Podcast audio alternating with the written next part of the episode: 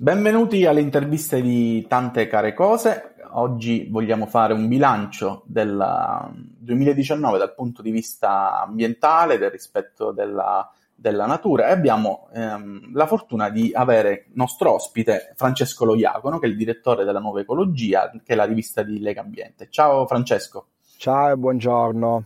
Allora Francesco, immagino sia un'impresa davvero ardua quella di eh, vedere un anno dal punto di vista ambientale tra buone e cattive notizie, però diciamo lo sforzo che vogliamo fare oggi è quello di raccontare gli esempi eh, positivi e le cose che ci potremmo portare nell'anno, nell'anno nuovo, nel duemilaventi, diciamo delle storie interessanti che ci fanno ben sperare per, per il futuro. Sì, e ce ne sono. Il duemiladiciannove sicuramente è stato un anno in chiaroscuro per l'ambiente. Pesa su tutto il mezzo fallimento della C O P venticinque di Madrid, la conferenza delle Nazioni Unite sul cambiamento climatico, che non ha eh, dato eh, grandi segnali di un progetto, di un accordo ambizioso sulla riduzione dei, uh, delle emissioni. Uh, poi in Italia abbiamo avuto dei deferimenti e delle condanne dalla Corte di Giustizia Europea sul trattamento delle acque reflue, sulla la, la prevenzione uh, e la tutela della salute dei cittadini di Taranto, il territorio martoriato dall'ex uh, ILVA, e altre vicende di questo tipo. Però nel duemiladiciannove ci sono delle buone notizie che lasciano ben sperare per il duemilaventi e anche per gli anni futuri, ovviamente. Mm, individuiamole assieme. La, qual è la prima importante notizia del duemiladiciannove che ci lascia appunto ben sperare? È quella eh, del ventisette marzo, quando l'Europarlamento ha approvato una direttiva che vieta dal duemilaventuno alcuni articoli in plastica eh, monouso. Uh, questa misura prevede anche che il novanta per cento delle bottiglie di plastica dovrà essere raccolto negli Stati membri dell'Unione Europea entro il duemilaventinove.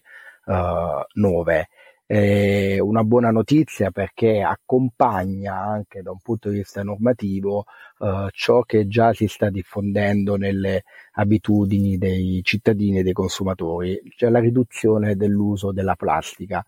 Si è parlato tanto negli ultimi tempi di quanto la plastica sia ormai eh, diffusa in tutti gli ecosistemi eh, nel mondo. È stata ritrovata eh, plastica veramente ovunque, anche nelle vette eh, più alte o, o nell'Antartide, perché il suo uso in questi ultimi decenni è diventato veramente molto eh, diffuso. E uh, la riduzione del, dell'uso del, almeno delle stoviglie uh, monouso è qualcosa che si sta diffondendo sempre di più, e questa direttiva adesso uh, impone diciamo una data oltre la quale veramente i consumi devono cambiare drasticamente. Quindi è stato uno degli ultimi Natali con le stoviglie di plastica sulle nostre tavole. È vero, è vero. A Natale, nelle feste, i picnic, insomma, è molto comodo utilizzare delle, delle stoviglie, degli oggetti appunto usa e getta. Eh, però questo fa molto danno all'ambiente.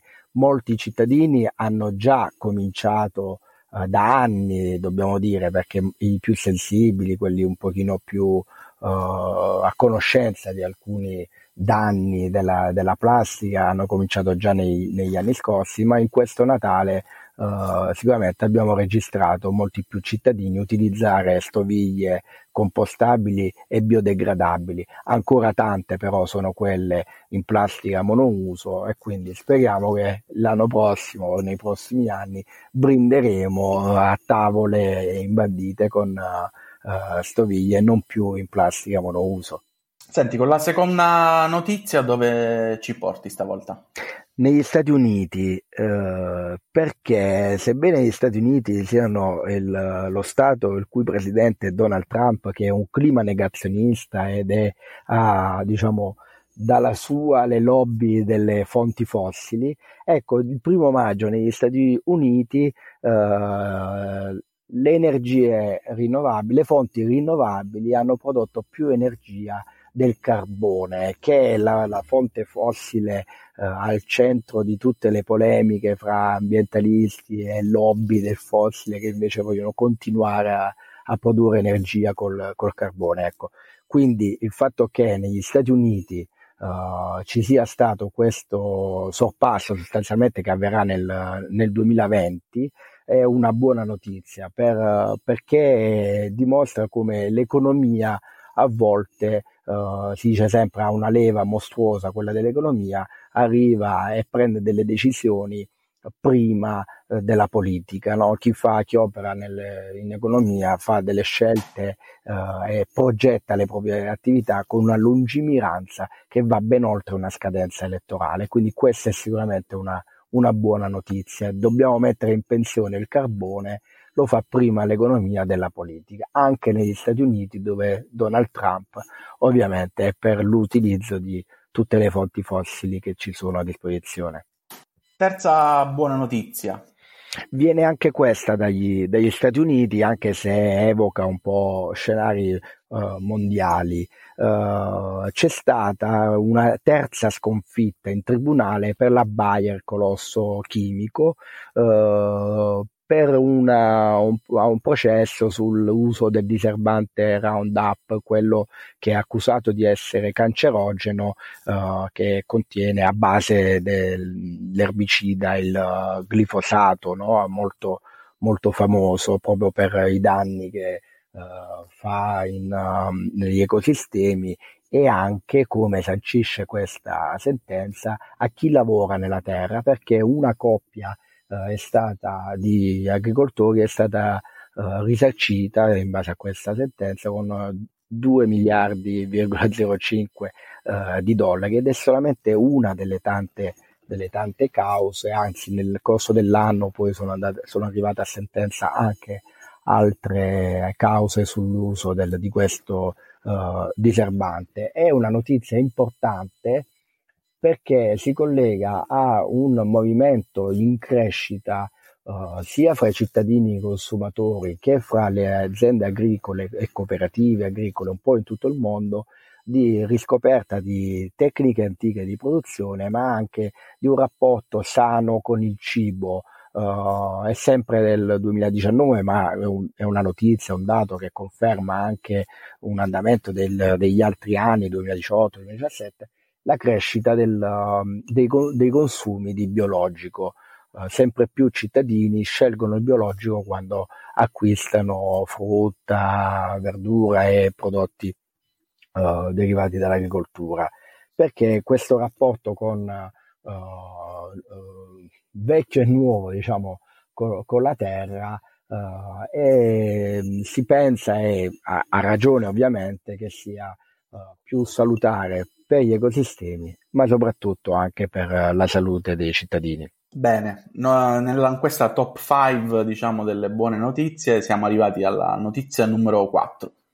Questa è, viene dall'Italia, dalla, da Brescia, dove la Corte di Appello il tre luglio ha ribaltato una sentenza in primo grado di una vicenda Uh, che porta il nome di Green Hill. Green Hill è un allevamento uh, ribattezzato come canile lager, dove uh, i cani della razza Beagle venivano maltrattati per uh, fare sperimentazione scientifica. Questo allevamento è stato chiuso nel duemiladodici, uh, c'è stato un primo e un secondo processo. Ecco, è stato È stato sancito con questa sentenza della Corte d'Appello che eh, ci furono maltrattamenti per questi, eh, per questi animali, che poi nel duemiladodici, alla chiusura eh, del, della struttura, sono stati dati in affido a tante famiglie volenterose, perché ovviamente eh, si trattava di animali che, subendo tratta, eh, maltrattamenti, erano più difficili da, da gestire in casa, in famiglia.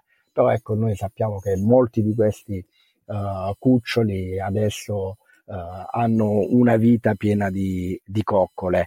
Ecco, è una, è una vicenda che ci uh, fa riflettere sul rapporto che abbiamo con gli animali, uh, sul rapporto anche che la scienza a volte ha controverso uh, con gli animali, E, e ci fa pensare anche a quanto sia giusto e sia ancora necessario implementare risorse e investimenti nelle strutture che uh, supportano l'attività di cura degli animali, sia che siano da compagnia che siano anche quelli che vivono uh, in strada. Insomma, que- ci sarebbe da fare un discorso molto lungo, però ecco, nelle nostre città non sempre viene eh, gestito bene il fenomeno del rannagismo, eh, e questa, questa sentenza Uh, apre un po' um, delle riflessioni a tutto tondo sul nostro rapporto con gli animali.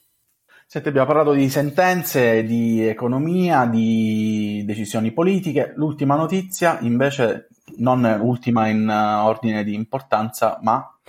No, ma molto importante effettivamente, non è, eh, non è l'ultima, ed è una notizia non riconducibile a un particolare luogo e non riconducibile a un particolare giorno del, del duemiladiciannove. È stato un anno in cui abbiamo visto eh, crescere la partecipazione dei giovani alla vita politica, perché il, il movimento Fridays for Future, di questi ragazzi che sono scesi in piazza ogni venerdì per chiedere alla politica di intervenire, di invertire la rotta sul cambiamento climatico e sull'emergenza climatica, ecco, io penso che sia un, uh, un momento politico. Cioè, molti ragazzi di quindici sedici anni hanno, um, hanno manifestato ogni venerdì non per delle, uh, dei piccoli interessi uh, di, di territorio o per ideologie di parte, ma perché hanno hanno pensato che fosse urgente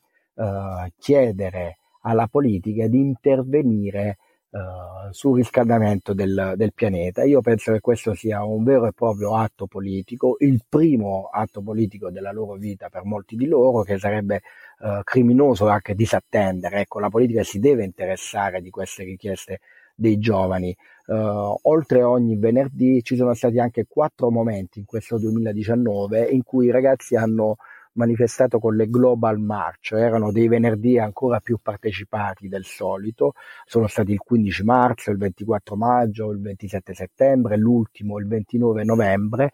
A questi eventi hanno partecipato anche i fratelli maggiori, i genitori, uh, gli insegnanti. Ricordiamo che uh, l'ex ministro ormai Fioramonti aveva detto che avevano la giustificazione i ragazzi che manifestavano uh, per il clima. Ecco, è stato un momento di grande partecipazione uh, che andrà avanti sicuramente nel duemilaventi e che ha avuto in Greta Thunberg, uh, la ragazza svedese che tra l'altro è stata anche uh, designata dal Time come persona dell'anno.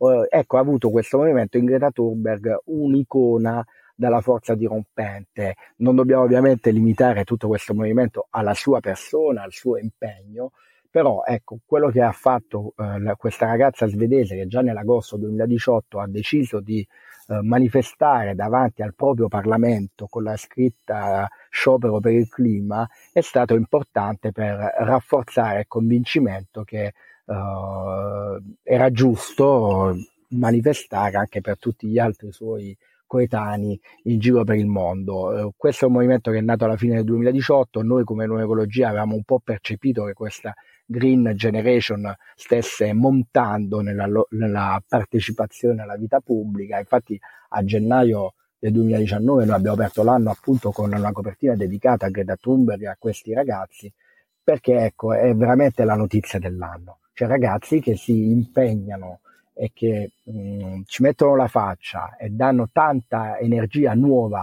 alla politica su un tema globale che riguarda tutti. Nel duemilacinquanta, ci dice la scienza, la nostra vita sarà eh, completamente cambiata se non facciamo nulla per arrestare l'innalzamento delle temperature, eh, e i ragazzi si sono affidati alla scienza, non hanno, non hanno rivendicato mh, nulla altro se non quello che la scienza indica già eh, da tempo. E eh, infatti è bene ricordare che sempre in questo duemiladiciannove che si sta chiudendo, eh, undicimila scienziati, oltre undicimila scienziati in tutto il mondo hanno firmato una sorta di manifesto in cui dichiaravano che siamo in piena emergenza climatica, e di questi oltre undicimila, duecentocinquanta sono ricercatori eh, italiani. Ecco, le temperature si stanno Uh, stanno crescendo, uh, le emissioni purtroppo non sono uh, rallentate, anzi nel duemila si chiude questo duemiladiciannove con una concentrazione di C O due nella, di anidride carbonica nell'atmosfera mh, da record, perché siamo arrivati ormai a quattrocentododici parti per milioni, e quindi ecco uh, i ragazzi fanno bene a chiedere ai politici di intervenire. Ecco, a questo punto direi che buttiamo uno sguardo sul duemilaventi, perché nel duemilaventi ci sarà questa uh, conferenza sul clima a Glasgow, alla quale bisogna arrivare preparati e con un accordo molto ambizioso sulle emissioni. Allora, abbiamo parlato di sociale, di scelte politiche, di scelte appunto di scendere in piazza e rivendicare eh, il proprio diritto alla, al rispetto della, della, dell'ambiente. Ehm, adesso diciamo usciamo fuori dal, dal globale e parliamo di, di noi. Cosa possiamo fare in questo nuovo anno, nel duemilaventi, dal punto di vista appunto personale, cioè cosa possiamo mettere in campo, quali sono le piccole buone azioni quotidiane per rispettare l'ambiente e la natura? E viene da dire di essere, come sempre, un invito che è da fare sempre, è quello di essere cittadini attenti, responsabili e consapevoli, uh, da partire dal momento in cui si fa la spesa, scegliendo dei prodotti che siano certificati, magari a chilometro zero, biologici, tutto quello che uh, ci, ci riconduce a un consumo sano e responsabile, che tenga conto della salute degli ecosistemi, ma anche della nostra salute, perché mangiare un cibo buono, giusto, etico, fa bene a tutti. Dico etico perché è giusto anche riconoscere nel prezzo di acquisto anche il lavoro di chi produce il cibo. Sappiamo tanto che Uh, spesso chi, chi lavora nelle nostre campagne uh, non viene, non viene retribuito il giusto e vive in condizioni di forte disagio e degrado. Questa come prima cosa, perché si sa che già nel carrello della spesa, nella busta della nostra spesa, uh, possiamo avere una forza a volte maggiore che quella della, che abbiamo in cabina elettorale. E poi riscoprire un po' il territorio che ci circonda. Questa è una raccomandazione Uh, che vale anche, anche questa sempre. Uh, un cittadino consapevole parte dalla conoscenza del territorio in cui vive, dalla conoscenza e poi dall'interesse nel migliorarlo, nel difenderlo, nel presidiarlo, se ci sono delle vertenze per delle fonti inquinanti, uh, per mala gestione della, del ciclo dei rifiuti. Ecco, ovviamente um, è sottinteso che nelle nostre raccomandazioni ci sia sempre, sempre quello di Uh, interessarsi a uh, produrre meno rifiuti, recuperarli il più possibile, smaltirli co- correttamente, la differenziata. Ecco, questa è una, è una raccomandazione che ormai ai cittadini italiani dovrebbe essere uh, non più nuova, perché la, la raccolta in casa della differenziata cresce sempre di più. Poi sono i cicli, la gestione del, degli enti preposti che deve migliorare in tanti casi. Vanno fatti magari anche impianti in Italia che eh, ci riducono, possono consentire la, anche il recupero di, di materia. Ecco, però dicevo, la riscoperta e la, eh, la conoscenza dei nostri territori. Una cosa che noi abbiamo notato nel duemiladiciannove, ma in genere negli ultimi anni, che cresce un movimento di gruppi di persone che fa uh, trekking urbano, uh, comunque mh, anche piccole passeggiate urbane, non, nei, non solo nei borghi, nei luoghi di pregio, quelli storici, ma anche nei quartieri periferici, proprio per creare momenti di conoscenza e di incontro sociale, perché così è più facile uh, presidiare un territorio e uh, valorizzarlo, rigenerarlo. Quindi ecco, mh, possiamo dare il nostro contributo uh, anche in questo modo. Tra l'altro, camminare non solo riduce l'uso dei mezzi a motore, quindi migliora anche l'aria delle nostre città, però ci dà anche un'opportunità di fare esercizio fisico sano e piacevole, perché in compagnia. Quindi ecco, camminare per le nostre città è un primo momento per una piccola rivoluzione di rigenerazione urbana. È, una, è un consiglio, diciamo, che mi viene da dare per questo duemilaventi. Ottimo consiglio, quindi camminate, osservate e appunto vivete una vita che non sia fatta di divieti, ma anzi che sia fatta di socialità, appunto, no? Come raccontavi, cioè nel senso eh, guardarsi attorno, fare gruppo con gli altri è, è probabilmente la cosa migliore che possiamo fare per uh, rispettare il mondo che ci circonda. Ti ringraziamo Francesco, buon anno e ci sentiamo presto. Grazie e buon anno a tutti, a presto.